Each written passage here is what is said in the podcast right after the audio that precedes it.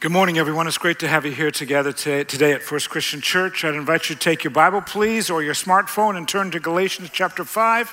It's about that far through the scripture towards the end. Galatians chapter 5, if you will, please. For those of you who are guests today, I'm very glad to have you with us. My name is Wayne. I'm part of the pastoral team, and it's good to have everybody here in the West Auditorium. To those in the, uh, worshiping in the East, we're glad you're there. To all our friends and brothers and sisters in Lovington, welcome to worship, and to everybody that's watching online. It's good to have you. We literally every week we hear from people around the world who are who are worshiping with us um, via online uh, worship. So we're very glad you're with us. While you're looking for Galatians chapter five today, I'd like to start with. Um, well, uh, there's a fellow by the name of Mark Davidson. He's an author who was recently featured in Fatherly, which is an internet newsletter um, blog that features the lives of men with children. And uh, he, he wrote a story that caught my attention as I was preparing for the radio show a couple weeks ago. It's about his son, Jasper, who is now 12, but it's a story that surrounds Jasper when he was about 10 years of age. Jasper is a skateboarder. As a matter of fact, you don't say he is a skateboarder, you say he's a skater. And um, uh, Davidson says, I've spent a lot of idle time sitting in the sun watching uh, my son, the skater, practice or figure out how to do tricks. He said it's what dads do. And um, he spent a long time watching him try to master a particular trip, trick. It's called the kick flip, that if you're going to be a skater, you've got to know how to do a kick flip. A kick flip is this move that where you, you, you get the board to jump, bounce up in the air and it rotates 360 degrees and then you land back down on it. Here's a video of a young boy about Jasper's age learning to do it. And it's particularly difficult if you don't have some weight behind you. If you're young, you don't almost not heavy enough to make it work. And um, Jasper's sister also had to sit and watch um, him learn, figuring out how to do this trick. And she counted up how many times she'd watched him in a period of an hour. She did some math, and she determined that he, uh, she had uh, watched him, or pardon me, that Jasper had attempted this some 9,152 times. 9,152 times in the, between the ages of 8 and 10. So, Dad, Mark Davidson, is sitting there one morning, 10 o'clock in the morning, as he's watching his son trying to figure out how to do this. And he said, This is how he writes. He says, Jasper, Jasper stood with one foot on the board, rolling it back and forth, and I saw it in slow motion. It was a bend at the knees, and in less than a second, the board finished its rotation. It landed flat. Jasper came down on it, both feet solid, and he stiffened as he felt the deck under his feet, and he went still as the skateboard rolled forward.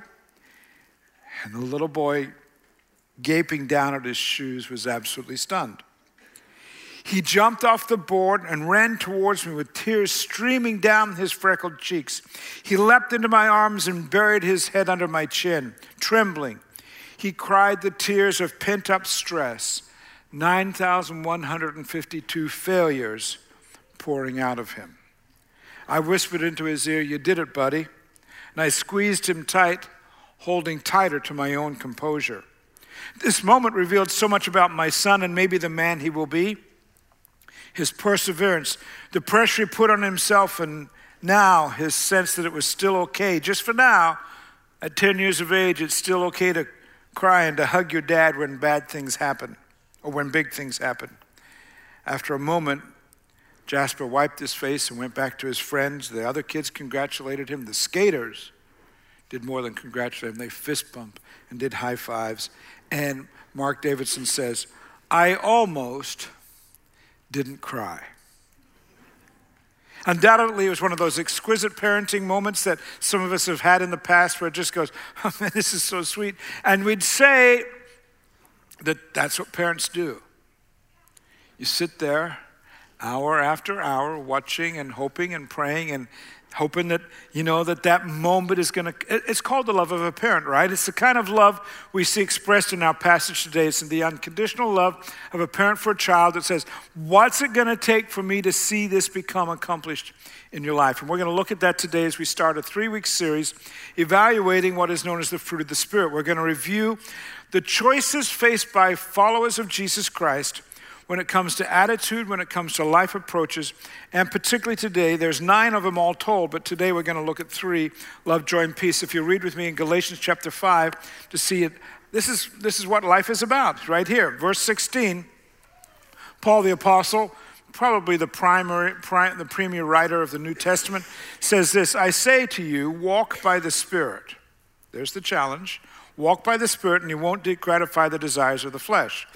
For the flesh desires what is contrary to the Spirit, and the Spirit what is contrary to the flesh. This is war going on, in other words. They are in conflict with each other, so that you are not to do whatever you want.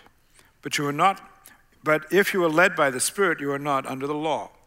The acts of the flesh, so this one side of life, it's pretty obvious how you might live this out sexual immorality, impurity, debauchery, idolatry, witchcraft, hatred, discord, jealousy, fits of rage, selfish ambition, dissensions, factions, and envy, drunkenness, um, orgies, and the like. Now, that's a pretty exhaustive list of stuff. You say, I'm going to stay away from that.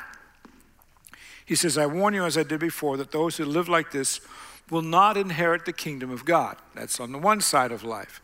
Here's on the other side, the other possibility. The fruit of the Spirit is different.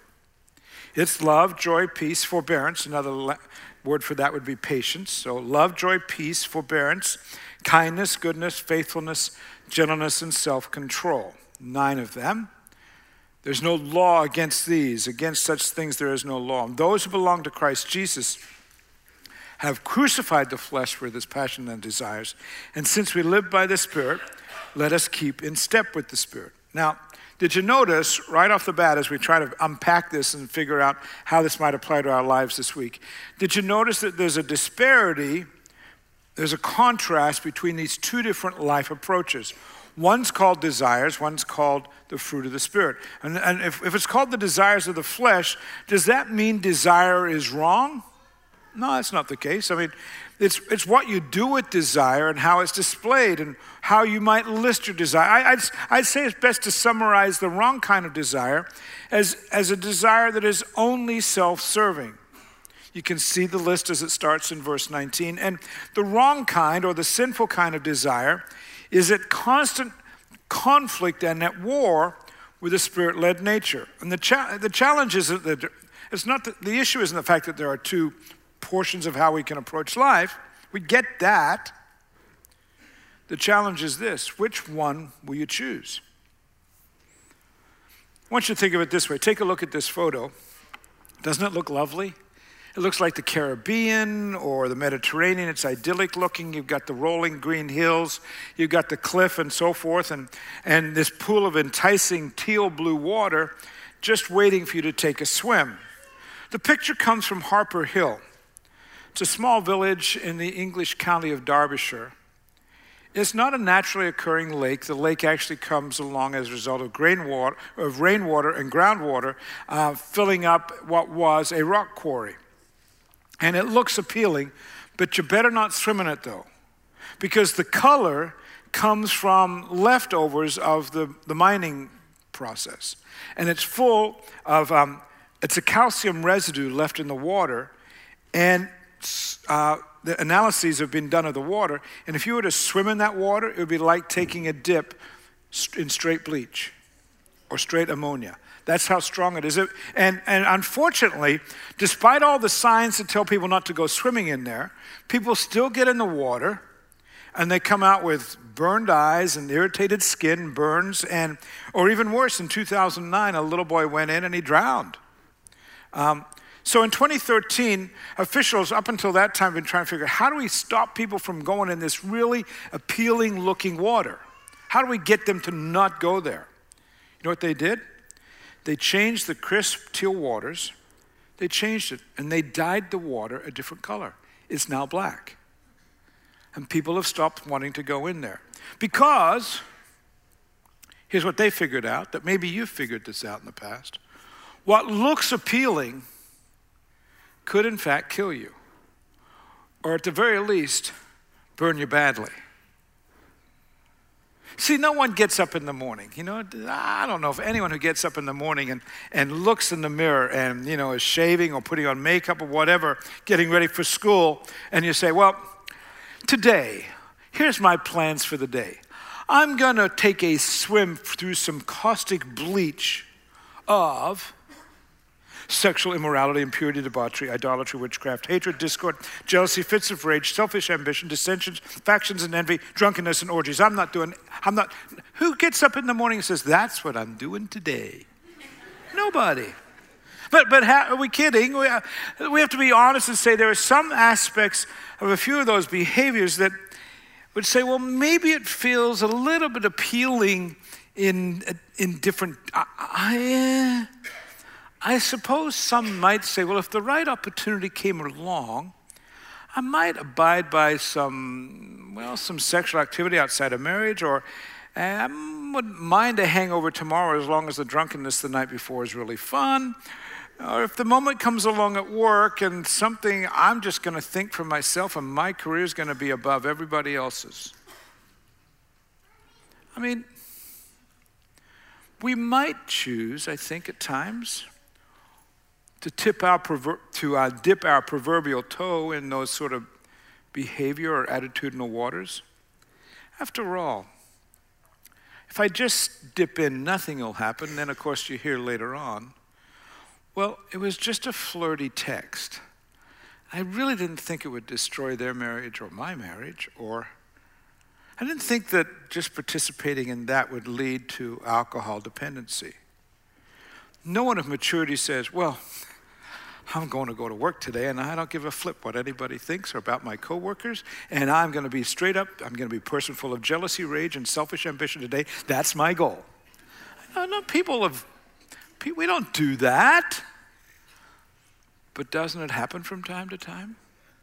See, people of maturity and people of Christian character choose otherwise. We don't intentionally set on our life with we say, I'm not going to go into the debauchery with its long term effects of killing my soul and psyche. But I'm aware of this that once you're swimming in the caustic lake, out in the deep end of the lagoon, with the habitual, if you will, the habitual waters of rage, or sexual misconduct, or alcoholism, literally burning your soul, and sometimes even your body, when that occurs, you're out there, it takes some backward swimming to get to the shore, doesn't it? Galatians is simply saying, don't even put your foot in. Don't dip your toe. Don't swim in those behaviors. Get back to shore. Change. And some of you are saying, okay, great, Pastor. This is a, a, a, this is a don't sin sermon, is it? All right, if that's the case, then if I have these attitudes and these behaviors, and if they are poison, What's the antidote? Well, let me see if I put it this way. I got an email about 10 days ago now, probably right about 10 days ago. It was from, from a company wanting some of the church's business. And it's, it's a long story, but the company's basic pitch was this We take what is garbage and we make it into useful furniture, or frankly, what we do is we make it into what looks like lumber. And we think you might want some of this. And so uh, it's called Polywood. What they do is they take milk jugs, used milk jugs, they clean them, they chop them up into little plastic chips, and the chips are then processed. They're made into different colors, and they're made into this plastic polywood that is basically looks like two by fours or one by sixes, whatever you might, might need. It's extruded plastic, basically. And it's interesting to me that even when they're, they're, they're, they're, saying, okay, we're making chairs and we've got leftover plastic left, even that gets reused again and rechipped, and it's really cool stuff. But when this marketing video showed up in my inbox, can I say, I immediately thought of you and me. Not as whether or not we're going to buy furniture, which we need some furniture around here, that's a different story, but that became secondary because I immediately saw ugly and smelly used milk jugs. Ooh. Think of the stench. They process 400,000 milk jugs a day. This is over in Indiana. And let me ask you this question. If you were to work in that assembly line, which assembly which end of the assembly line do you want to work in? Where the jugs are coming off the truck? Do you want that? Or do you want to be there? Hey, I'm, I'm, the, I'm the Adirondack chair tester. I mean, think of the odor. I mean, I'm sure the city, that they're, the town they're in is glad for the business, but they've got to go, all that spewed milk, little drops. Oh. Can you imagine? You know, when it comes to pastoring, the job I have, it's always far more pleasant to work with people who say, Help me understand how to have more love and joy and peace in my life, as compared to the other end of the assembly line, where it's the rescue those still covered in the sourness of fits of rage and selfish ambition and drunkenness. Which end would you prefer to work at? However, I would say this it's not really up to me or any other ministry professional, professionals to produce change in any one person's life. Instead, change is a duet. It's a dance between each individual and the Holy Spirit. What's the antidote to the desires, the acts of the flesh? According to Paul, the fruit of the Spirit how do you go from being a stunk, stinky used milk jug to an Adirondack chair um, sitting on the beach? It's the work of the Holy Spirit. The work of the Holy Spirit changes us from smelly, dare we say, into being useful and productive for the rest of the culture around us. As that change comes along, the scriptures tell us there are nine ways that this is displayed love, joy, peace, forbearance, kindness, goodness, faithfulness, gentleness, and self control. All nine of those are not produced simply by sheer determination. It's not just a matter of sheer will or of behavior. No, the way in which we become more loving and more peaceful and more joyful and express that to others, it's a Holy Spirit initiated heart change. It involves taking one life approach and shifting it to another outlook. It, it involves us saying to the Holy Spirit, you can chip away at this and chip away at that and chip away at that, and frankly, you can take all those chips of mine. And you, I want, I want to be, I want to be put through the process, Holy Spirit, and have a new life color attached to me and infused through me. I, I want to come out as a new molding, a, a, a, new, a new way of doing life. And it's all based on the work of the Holy Spirit. Look again at verse 25, where it says, Since we live by the Spirit, let us keep in, this, in step with the Spirit. Can you say it out loud with me? There it is on the screen.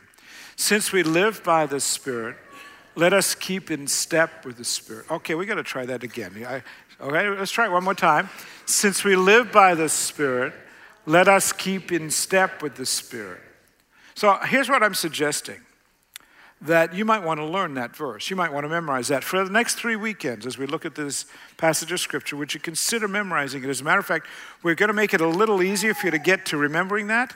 Uh, if you're part of our texting service, you got that as a screen background uh, late in the week. We might suggest that you make that your, your you know, opening page as you have on your phone for the next few weeks. If you didn't get it on our texting service, it's available on the church's website. And here's what it's going to remind you as if you make that a memory verse.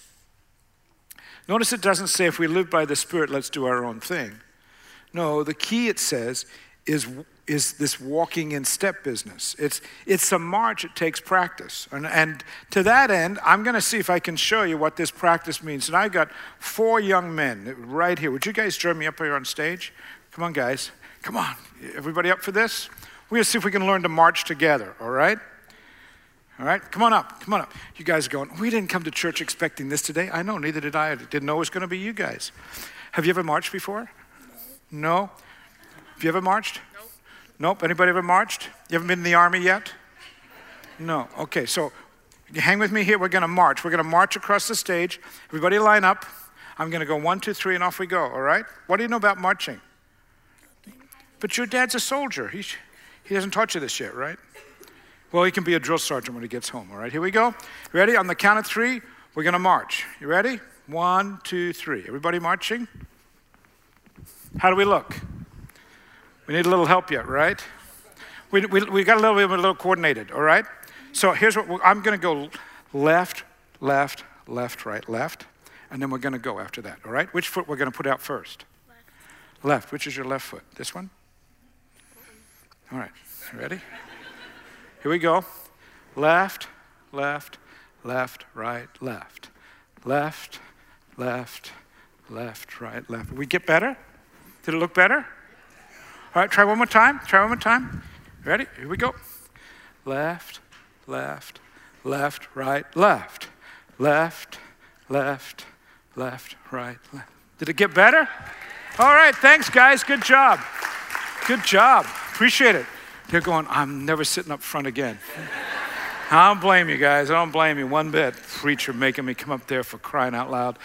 But here's the lesson I want you to catch a hold of. First time out didn't look so good, right? Second time, third. If we really wanted to be soldiers marching in step, it would take a drill sergeant, right? It would take some practice, it would take some work day after day. And here's the lesson when it comes to us saying, since we say, since we live by the Spirit, let's keep in step with the Spirit. It's going to take some practice day after day. It's not going to go well the first day, but we be a people, if we say we're following Jesus Christ, then at the Holy, Holy Spirit's initiative and leading, we get to step into things like love, joy, and peace, and forbearance, and kindness, and goodness, faithfulness, gentleness, and self control. And that means we've got to stay close to the giver of the Holy Spirit. Jesus himself talked about this business of us being in step with him and being keyed into to who he is in order to have his fruit flow into our lives. He said, I'm the true vine. And my Father is the gardener. He cuts off every branch in me that bears no fruit. This is all about fruit. This is Jesus in just the last few days before he dies. Every branch that doesn't bear fruit, he prunes so that it will be even more fruitful. No branch can bear fruit by itself. In other words, you can't get this fruit of the Spirit just by sheer determination. It must remain in the vine. Neither can you bear fruit unless you remain in me. I am the vine, you are the branches. If you remain in, in me and I in you, you'll bear much fruit. Apart from me, you can do nothing. See, here's the problem. Some, some people, followers of Jesus, yes, I'd fair to say call them Christians, they think that the rules of Christian faith are don't do this, don't do that. They know about the acts of the flesh.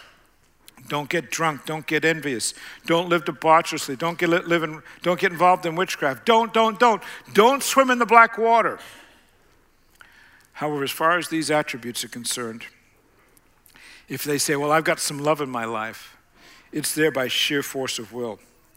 And they've lost the leadership of the Holy Spirit. Only the Spirit brings life changing and long lasting transformation. Look again at verse 22, you'll see the um, gifts of the Spirit, uh, pardon me, the fruit of the Spirit listed there. And see what verse 24 answers. What question might verse 24 answer? Okay, so verse 22 the fruit of the Spirit is love, joy, peace, forbearance, kindness, goodness, faithfulness, and gentleness, self control. Verse 24 Those who belong to, Jesus, to Christ Jesus have crucified the flesh with its passions and desires. What would verse 24 answer? It would answer this question How do we keep in step with the Spirit when it comes to these issues of like love, joy, and peace? It says in verse 24, it belongs to those who have allowed Jesus Christ into their lives and who have crucified the flesh with its passions and desires. In other words, it's about control. It's about who is in charge of us. It's about desiring and, and saying, I'm gonna, I'm, I'm, gonna, I'm gonna let my desire be Christ's desire within me. I'm gonna die to myself. And that's how it's gonna work with all nine of these, including the three that start the list love, joy, and peace. We'll look at those briefly here today and some more in the weeks ahead. It's interesting to me that this whole passage of scripture and this list starts with love. Because love is the, it's, it's listed first because it's the foundation of all the other graces and all the other fruit. Scripture tells us that God is love and loves the world, and such self sacrificing love that He gave us. This love that sent Christ to die for sinners, that's the kind of love that's lived by believers who are spirit controlled. It's this unconditional love. It's this I'm going to sit and I'm going to watch and I'm going to pay attention. I'm going to be there when this person has these tears of pent up stress or whatever the case may be. That's the sort of love that's mentioned here. This, the, the Greek word is agape, this self giving, self sacrificing love. The joy that's mentioned there, it's a deep abiding and inner rejoicing which is promised to those who abide in Christ. It doesn't depend on circumstances. See, it's not based on whether or not we're feeling good. It's not based on whether or not all is going well. Instead, it rests in that, hey, I'm marching in step with the Spirit. And where the Spirit leads, the Spirit is in control. The Spirit is sovereign in my life, and thus my joy is not based on whether or not I'm feeling good. My joy is based on the fact that I'm exactly where God wants me to be with each and every step.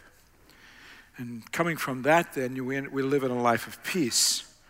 Peace is a work of the Holy Spirit, an inner tranquility and quietness, even in the face of adverse circumstances. Scripture says it this way the peace of God transcends all understanding. It goes beyond what we fully understand. And so you're probably saying today, great. That's fine, Pastor. I'll stay in step with the Spirit. But how am I going to do that? What step can I make this week that's going to let that, those attributes flow in me and through me? Well, I'd suggest just for this week as our starting point. How about a prayer? How about a prayer that says, Hey, God, I want you to form the places of the outlines, if you will, of love, joy, and peace, and I'll do my best to fill in the details. As a matter of fact, here's the prayer you can pray Holy Spirit, as I walk in step with you, bring people and settings to my life this week that need more love, joy, and peace, and I'll let you lead. Could you dare pray that kind of prayer? Holy Spirit, as I walk in step with you, bring people and settings to my life this week that need more love, joy, and peace, and I'll let you lead.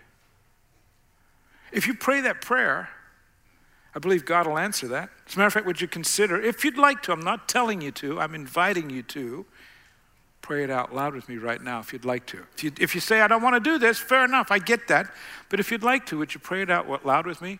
Holy Spirit, as I walk in step with you, bring people and settings to my life this week that need more love, joy, and peace. I'll let you lead. Here's my conviction, friend. If you prayed that with me today, now this week, the God who answers prayer, this week, that God is going to provide you with places where you get to fill in the details where love, joy, and peace is needed, people where love, joy, and peace is needed, and you get to, that outline is going to be there in front of you, and now the challenge is you've asked God to lead you to them, so it's going to be there. Are you going to act with a little more love, joy, and peace this week? Let me see if I can explain it this way. A 93 year old man died in Sylvania, Ohio, earlier this month. He died April 1. His name was Dan Robbins. You've probably never heard of him, but you know his work. He is an artist of some renown, and in his art artistry, he invented something you've probably tried and done sometime in your life. He invented it coming out of the 40s into the 50s. It was post war time at the end of World War II. He came home from the Army Signal Corps and went, to, went from um, drawing and making military maps to designing children's coloring books and package designs for the Palmer Paint Company in Detroit, Michigan. Along the way, as he was working with this, he's going back in his mind to his art history classes as a young man. He recalled that Leonardo da Vinci had taught his students to paint by saying, use paint number 17 to do this. And he'd use different paint numbers. And he had this idea what if we could create an artist of everybody in the country and provide them with a canvas where we told them what colors to use? And so he and his company created Craftmaster painting numbered sets, and the whole industry of paint by numbers was born. The kits, which were first produced in the early 50s, contained canvases with printed, um, printed numbers on corresponding to numbered paints, and there were brushes and there were palettes in there, and the whole thing cost 250 originally. It had things like landscapes or bullfighters, kittens, lots of kittens all the times apparently, and the most popular work was The Last Supper. And people created arts of work from the outlines. A master artist back in Detroit would create the outlines, and then the artwork would be made by people filling in the blanks in countless kitchen tables, millions of kitchen tables all across the country. As a matter of fact, even President Eisenhower made one and hung it up in the White House. Great artwork, I'm sure. Kitchen tables all across the country making art.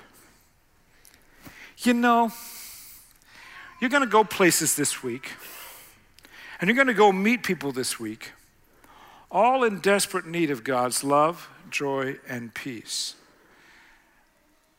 And the outlines of the artwork that's needed in their lives will be right in front of you, already on the canvas of people's lives, all pre outlined by the Holy Spirit, the master artist. You and I, as we come across those people or step into those settings, you know what we do? We get to choose to act in love, unconditional love when maybe they don't deserve it. We get to express joy in the moments of sadness. And we'll get to demonstrate peace, sometimes just by being present.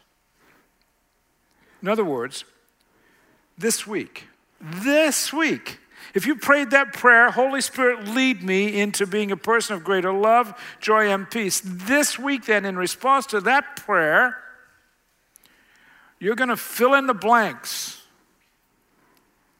at kitchen tables in your neighborhood. You're going to fill in the blanks at desks of coworkers. And you're going to fill in the blanks in fellow students' study halls. Why? Because you said, Lord, I want to be in step with you. And now, as you are in step with the Holy Spirit this week, as you're going to keep practicing it and learning how to march more effectively, you know what's going to happen? You get to paint this week with tremendously colored hues of love, joy, and peace. So, to that end, I invite you to stand and hear your marching orders. This is going to be our closing prayer today in just a minute. You may recall it says in uh, Galatians 5 that says, it says, Since we live by the Spirit, let us keep in step with the Spirit. How's that going to work this week? Well, as a congregation, our desire always is to help you and me and all of us here become more devoted followers of Jesus Christ by growing. So, this is what you're going to grow in this week stepping a little closer to the Holy Spirit by growing and serving. So, this week, grow a little more, serve a little more. There are some ways you can grow together and serve together if you'd like to. Remind you that seniors, those of you I don't know where the senior line is. I think I'm on the wrong side of it, but nonetheless. Or the right side of it, however you want to look at it.